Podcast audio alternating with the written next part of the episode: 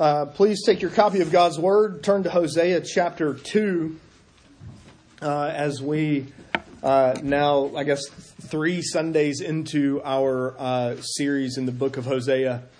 Um, it is, uh, as most of you are aware, it's our practice to uh, preach through books of the Bible, context by context, complete thought by complete thought, if you will. Um, and so this morning we come to chapter 2 of Hosea. Uh, if you're using one of the Pew Chair Bibles, it's page 751. Uh, I'll begin. I will. I'll read the whole chapter, beginning in verse one. Although we'll focus primarily on beginning in verse two. Chapter verse one was was last week.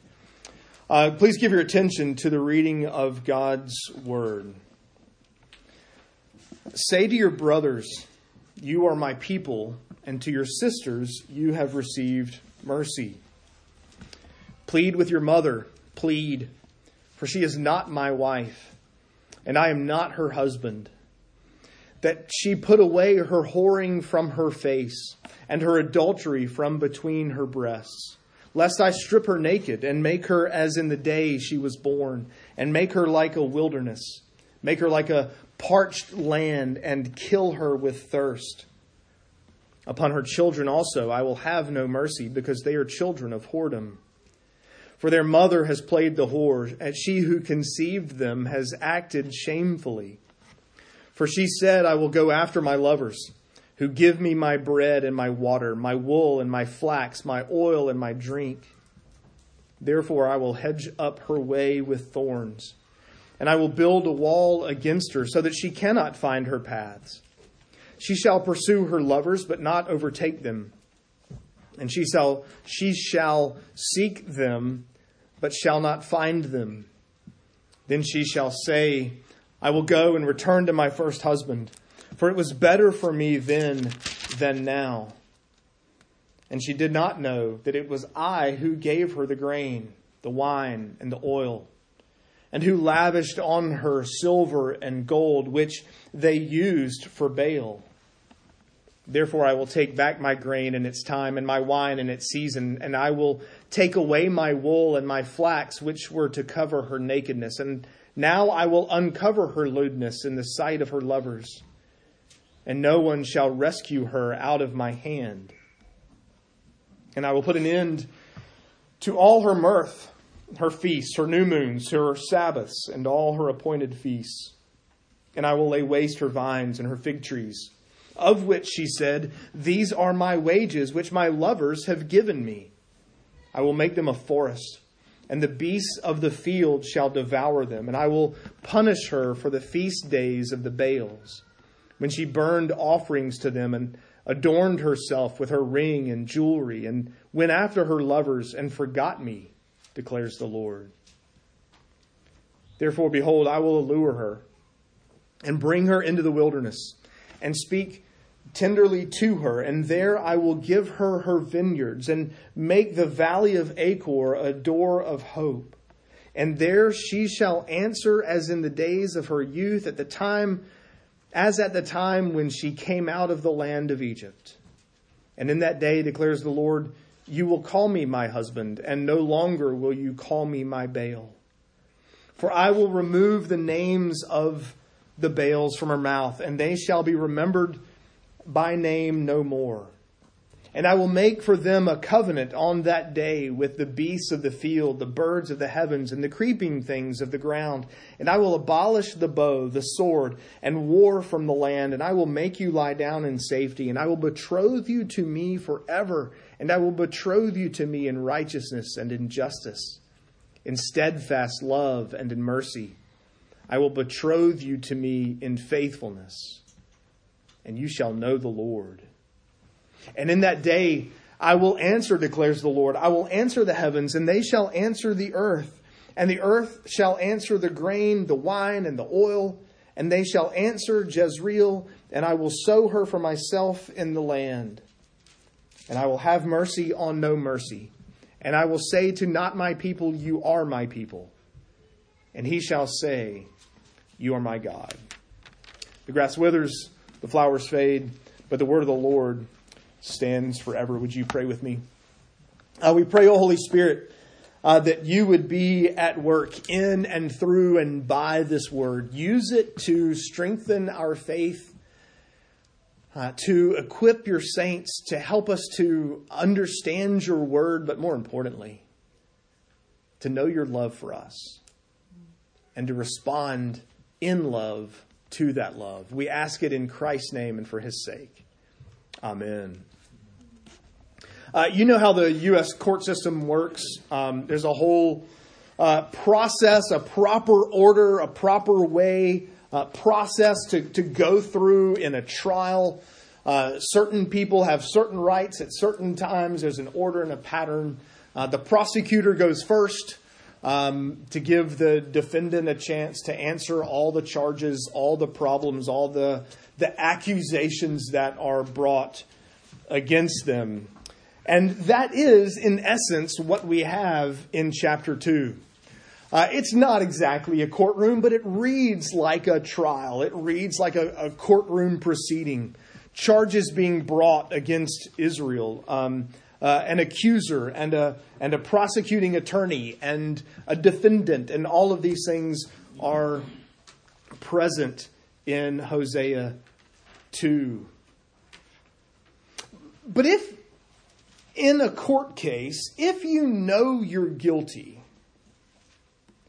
and you know you have absolutely no defense, I mean, you literally, I'm, I'm, I know I've done it. Everyone knows I've done it. I'm guilty and, and I have absolutely nothing to say in my defense. You're, you know you're guilty of the crimes that you're being charged with. What do you do? What, what do you say? How do you respond when you have absolutely nothing to say? Because the reality is that's where Gomer finds herself. Gomer, Hosea's wife, who, by the way, is simply a picture of the people of Israel. And in fact, you, you notice that the name Gomer only actually comes up a, a couple of times, a handful of times in the whole book. It's not really about Hosea and Gomer, it's about Israel, about God's bride, his people. And so it's in that context that Israel now is taken into court and um, face God as her accuser. For that matter, we too are guilty. We too are on trial. We too are guilty of, of cosmic treason, of, of breaking God's law, of violating his commandments. What then? First, I want you to see the charges reviewed against Israel. You ever, you ever had those, those times when um, perhaps a, uh, your spouse or a child, it may be worse when a child does it, and rattles off a list of things that you've done wrong to them?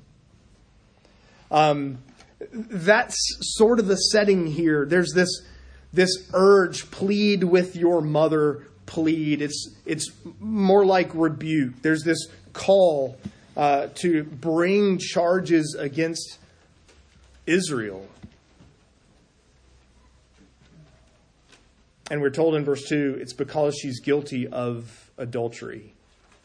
Israel's guilty and has rejected her husband. She's rejected God. She's turned after false gods. You go read, I think I mentioned this last week, um, and certainly the, the men in our Wednesday night Bible study um, last semester were literally right in this section of Second Kings. But there's this whole long history of Israel giving herself to Baal, to idols to the gods of the nations around them, of rejecting the one who brought her out of Egypt, deli- delivered her from bondage, and, and set her down in the promised land. She's guilty of spiritual adultery. She's eagerly giving herself to the, the gods of uh, the, the false gods, the idols of, of those around her, rejecting the God of Abraham, Isaac, and Jacob. And, and that language you find in verses like 4 through 7. Notice the, the verbs that describe her actions. Look in verse 5. She said, I will go after. I will pursue, verse 7.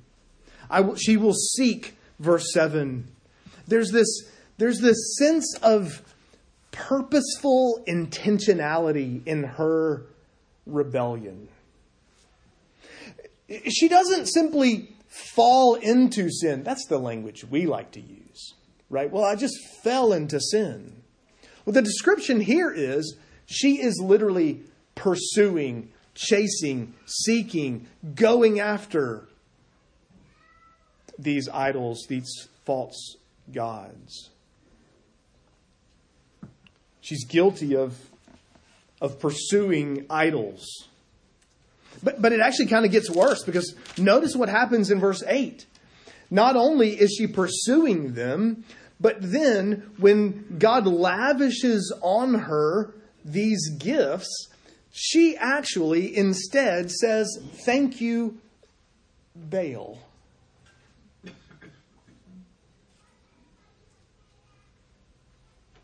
It's, James tells us that every good and perfect gift comes from above, comes from God.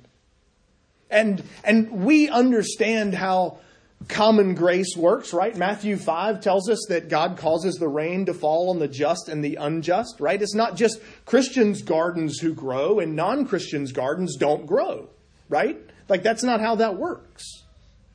But the, the point here isn't so much on the rain or the gifts or the, the gifts themselves, but it's the one who gives them. And so there's this picture then that,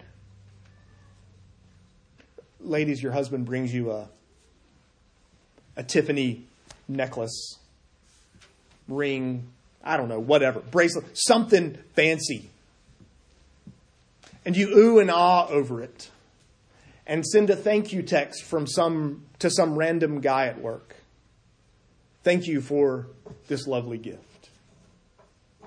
I mean, it's, it sounds ludicrous when we say it that way. Like, it sounds like who would do such a thing? It sounds completely foreign when we write it like that or when we say it that way. But that's what Israel's guilty of. God gives her rain and silver and gold and grain and wine and oil, and she sends a thank you text to Baal. Thank you for these wonderful things that you have given to me. It's, it's not really just a slap in the face, it's more like a spit in the face. It's that kind of response. And so she's, she's pursuing intentionally, purposefully, after rebellion against, against God. We would never, right?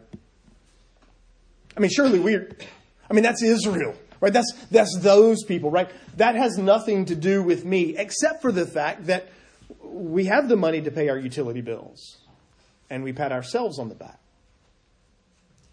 we we have the a, a, house and clothes to keep us warm and dry in the winter and and in the rain. And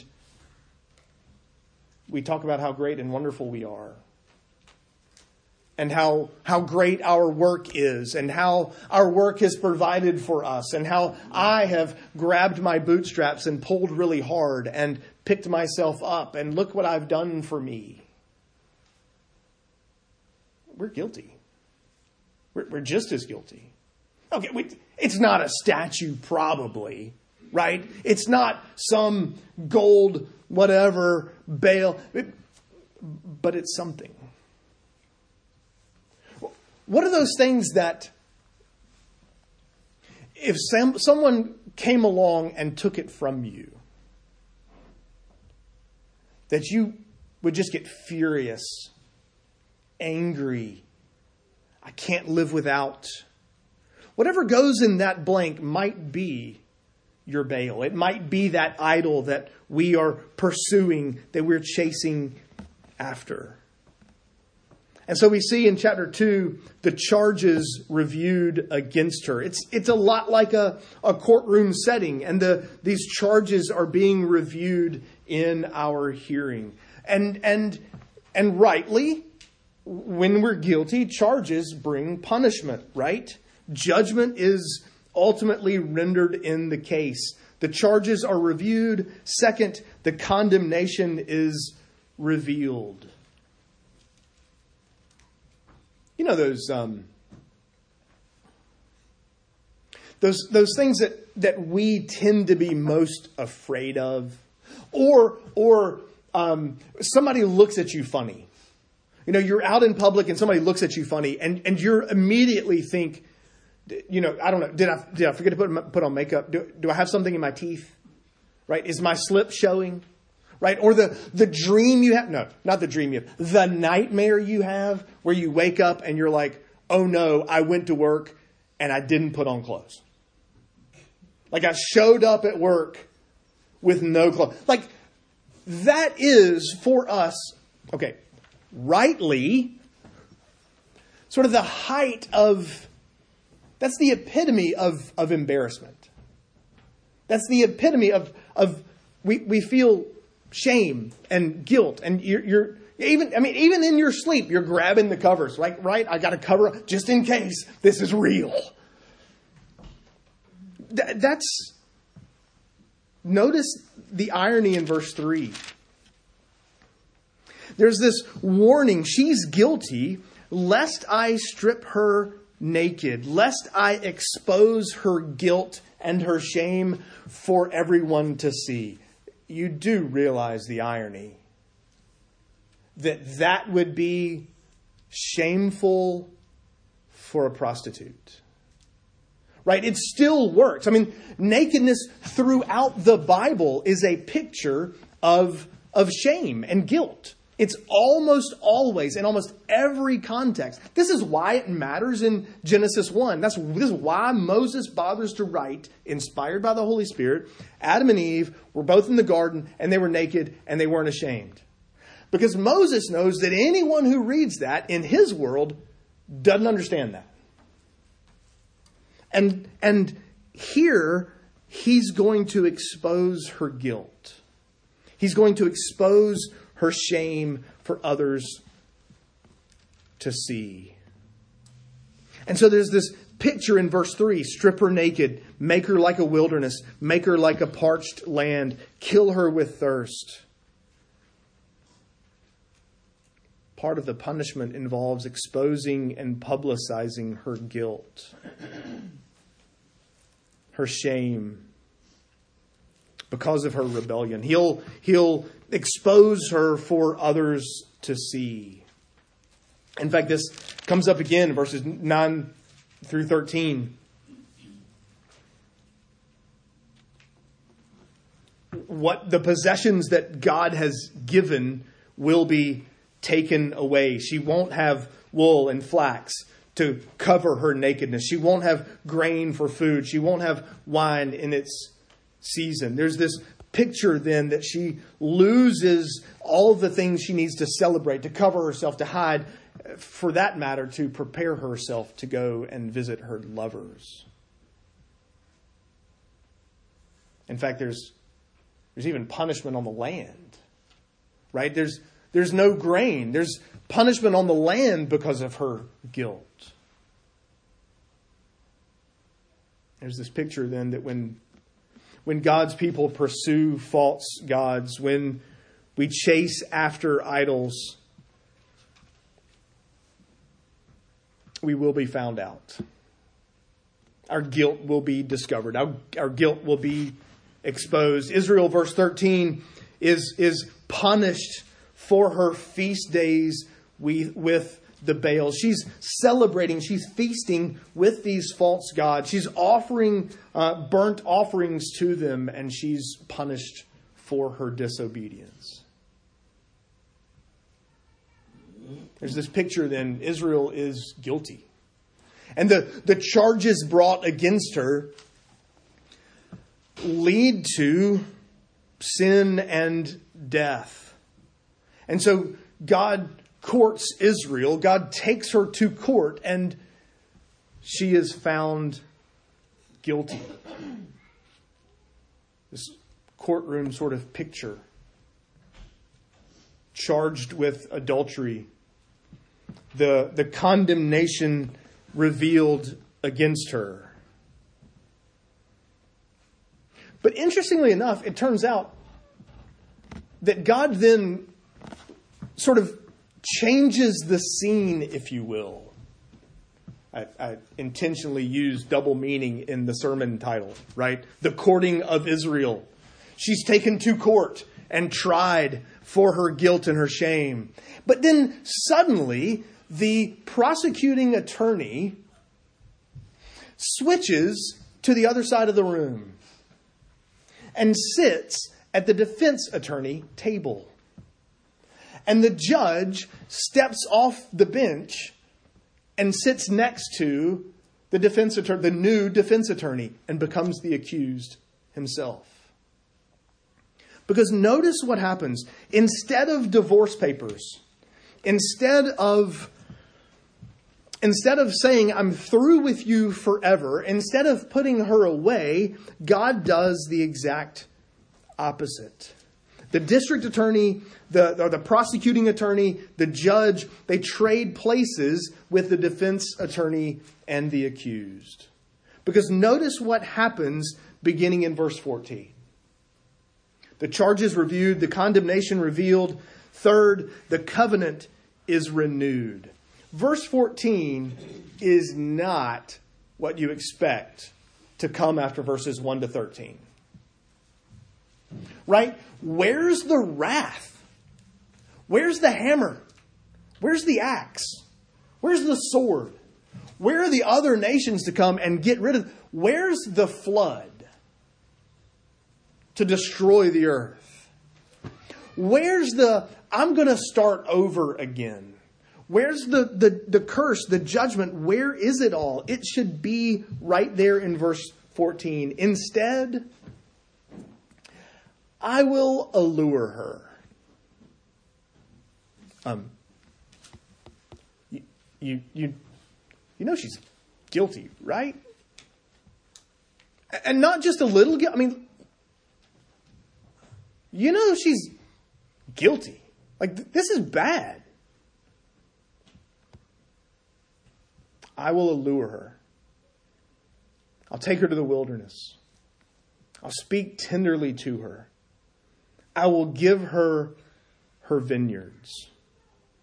Like this, this can't be right. I mean, verse 16 is a misprint, right? You, you will call me my ex husband, right? Surely somebody mistranslated the Hebrew. Like that's not, this can't be the right response. Yes, she's guilty. You do realize that the phrase undeserved grace is redundant. You, you do realize you never need the word undeserved. Because if it was deserved, it wouldn't be grace. So you can draw, let me save you some breath. You never have to say the phrase undeserved grace. Grace, by definition, is undeserved. And that's exactly what's being poured out in the last half of chapter 2. And notice verse 15 something for which I'm sure we're all grateful.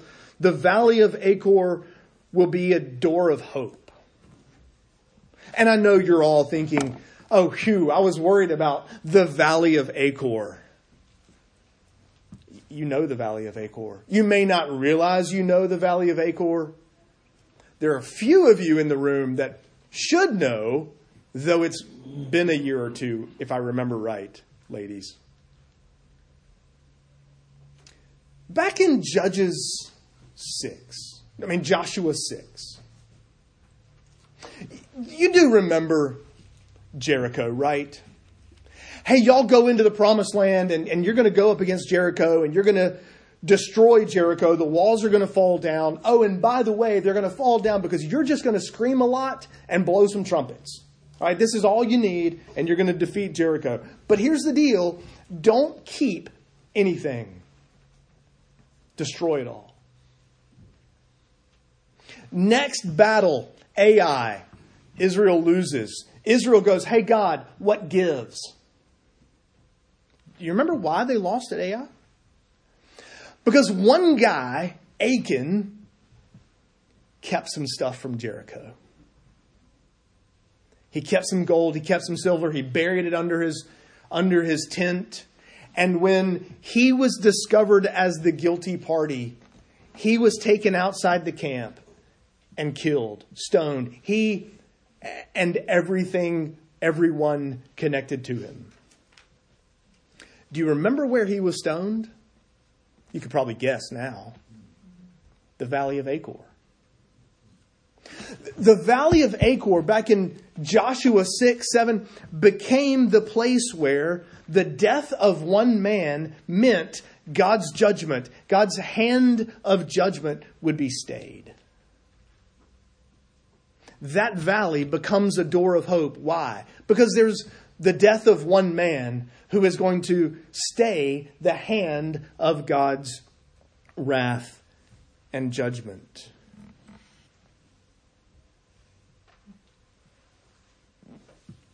Israel would have been destroyed had it not been for the death of Achan.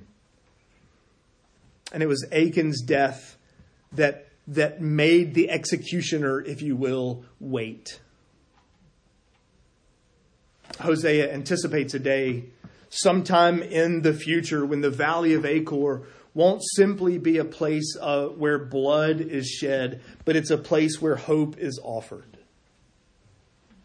The death of Jesus is, as it were, in the valley of Achor. It's the place where God's judgment is, his hand is stayed, his hand is, is held back because his judgment and wrath is met in the blood of Jesus. This is encouragement for you and me as believers. Right? I mean, if you're trusting in Christ and Him for your salvation, He took the cup of God's judgment and drank every drop in it.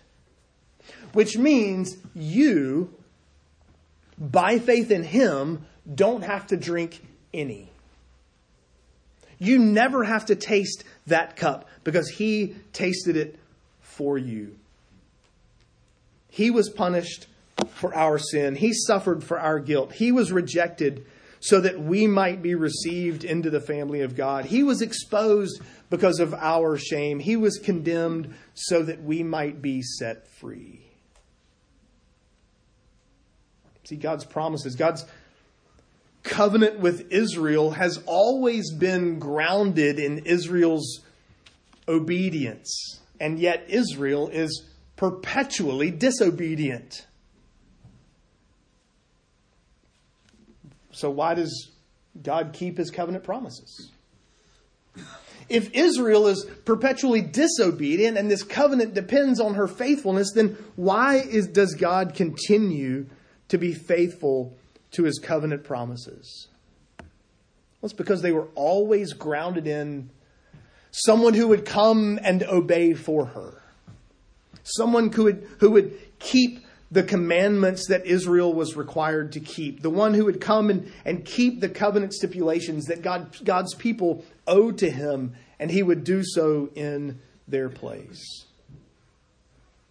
God's people would never obey. God's people would never complete their end of the covenant stipulations. For that matter, just think back to Genesis 17 and, and God's covenant with Abraham. And he says, Abraham, look, grab some animals, cut them in half, split the animals parts halves apart. Blood, stomach, animal pancreases, I don't know, lined up in this path, this pathway of you chopping animals in half and you pulling them, whatever falls out is the, the path made. The, the point was the practice in Old, Old Testament covenant sort of language We cut animals in half. We walk between the pieces. And what we're saying is if I fail to keep my end of the bargain, then let what happened to these animals happen to me. You do remember, Abraham didn't pass through those pieces. God alone did. God promised to Abraham, I'm going to keep my end of the bargain. I'm also going to keep your end of the bargain. There's a, a picture here. Israel is disobedient. And yet, God allures her and speaks tenderly to her and promises her restoration. Why? Not because of her obedience, but because of Jesus's. Jesus becomes the faithful one in place of Israel. The cross becomes the new valley of Achor, the place where the death of one man stayed the hand of judgment on all of God's people.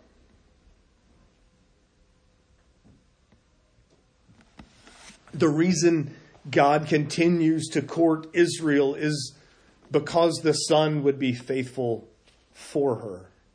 His obedience would stand for her disobedience. He would fulfill the stipulations in her place. And yet he would be sacrificed because of her guilt. The charges reviewed, the condemnation revealed, the covenant renewed. Notice, just to sort of make this observation, the cosmos restored.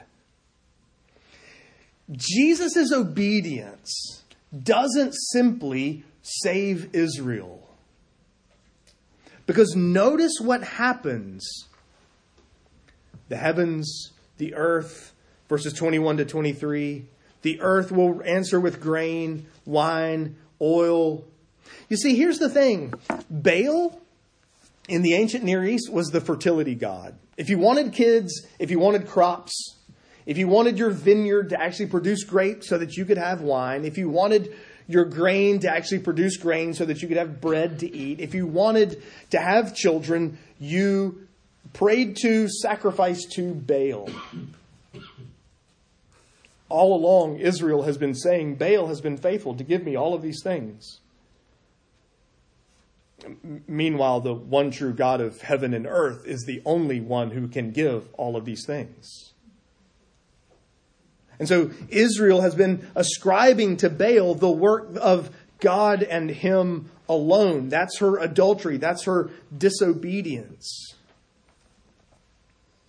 And as a result of God courting Israel, there's fertility. The land is even restored. Not only are people saved, but creation itself begins to operate properly. Plants grow, crops produce fruit and grain. The earth even responds to the saving work of Christ. By the way, just to sort of remind you, John 3:16, for God so loved the world. That word world is the word cosmos. It's bigger than just the world of the people. It's all of the created order. He so loved everything that he had made that he sent his only son. This is why you sing, we should probably be singing Joy to the World after this. This is why you sing, He comes to make His blessings flow as far as the curse is found. You do realize that's bigger than just you and me. That's bigger than just you having a get out of hell free card. It's a restoration of the garden, the weeds, the, the animosity between people and animals and all those sorts of things. That's why Joy to the World is about the second coming of Christ, when all of those things are fulfilled and restored fully and finally and completely, and not simply his birth. You see Israel's guilt. One thing God will not do is share his glory with another. She's been thanking and glorifying Baal for the work that God and him alone, he alone could do. And he says, I will restore her, I will woo her, I will save her, deliver her, and for that matter, reorient her so that she now realizes this is all from me. Not only is Israel restored, not only is Israel forgiven because of the death of Christ, because of the, the hand of judgment stayed by Christ's faithful obedience. But even creation itself is renewed, restored in ultimately in the new creation because of the work of Christ. I hope you see the clear sort of application from Hosea 2. That God accomplishes our salvation. There's, there's nothing here that says Israel saved herself. There's nothing here that Israel goes, well, hold on a second. Let me show you what I offer you. Wait, hold on a second. I've got this God. Isn't this good enough for my deliverance? Isn't this good enough for my restoration? Now, the, the picture in Hosea 2 is that God keeps the covenant requirements in Christ. He draws us to Himself. He gives joy. He brings peace and reconciliation between us and Him. He loves the undeserving. He fulfills the covenant of grace. God accomplishes our salvation in Christ. Which means our salvation is all of grace. I've perhaps told the story. Um, when I was in seminary at RTS in Charlotte, I worked in the bookstore um, on campus uh, some and uh, had this vivid memory of a guy coming in uh, a couple of times, the bookstore manager, Leo. Um, as this guy walked in, I, I, I'm, I never knew who this guy was, and I always had this sense that um, that he wasn't exactly all there. But the dude was a voracious. I mean, he would walk out with a stack of books and come back two weeks later and he's read them all. Like, he was that kind of a reader. I had this memory. As this guy walked in, Leo goes, You got anything you can add yet? That was the question. To what? Like, there, did I miss a conversation? What? Like, his response was, Nope, still grace. That's our salvation. And when we start to claim credit for, look how great and wonderful I am, we're robbing God of his glory. When we start to pat ourselves on the back and say, look at the great things I bring to you, God. Look at all these great and wonderful things that I, you know, God, you sure are lucky to have me on your team. We're robbing him of his glory. How is it that you and I are saved? It's all of His grace in Christ. His death stays God's hands of judgment, hand of judgment, and holds out hope so that the valley of Achor becomes a door of hope. Have you walked through that door? Is he your hope? Is he your your trust, your confidence for salvation? Are you looking to Christ and to Him alone?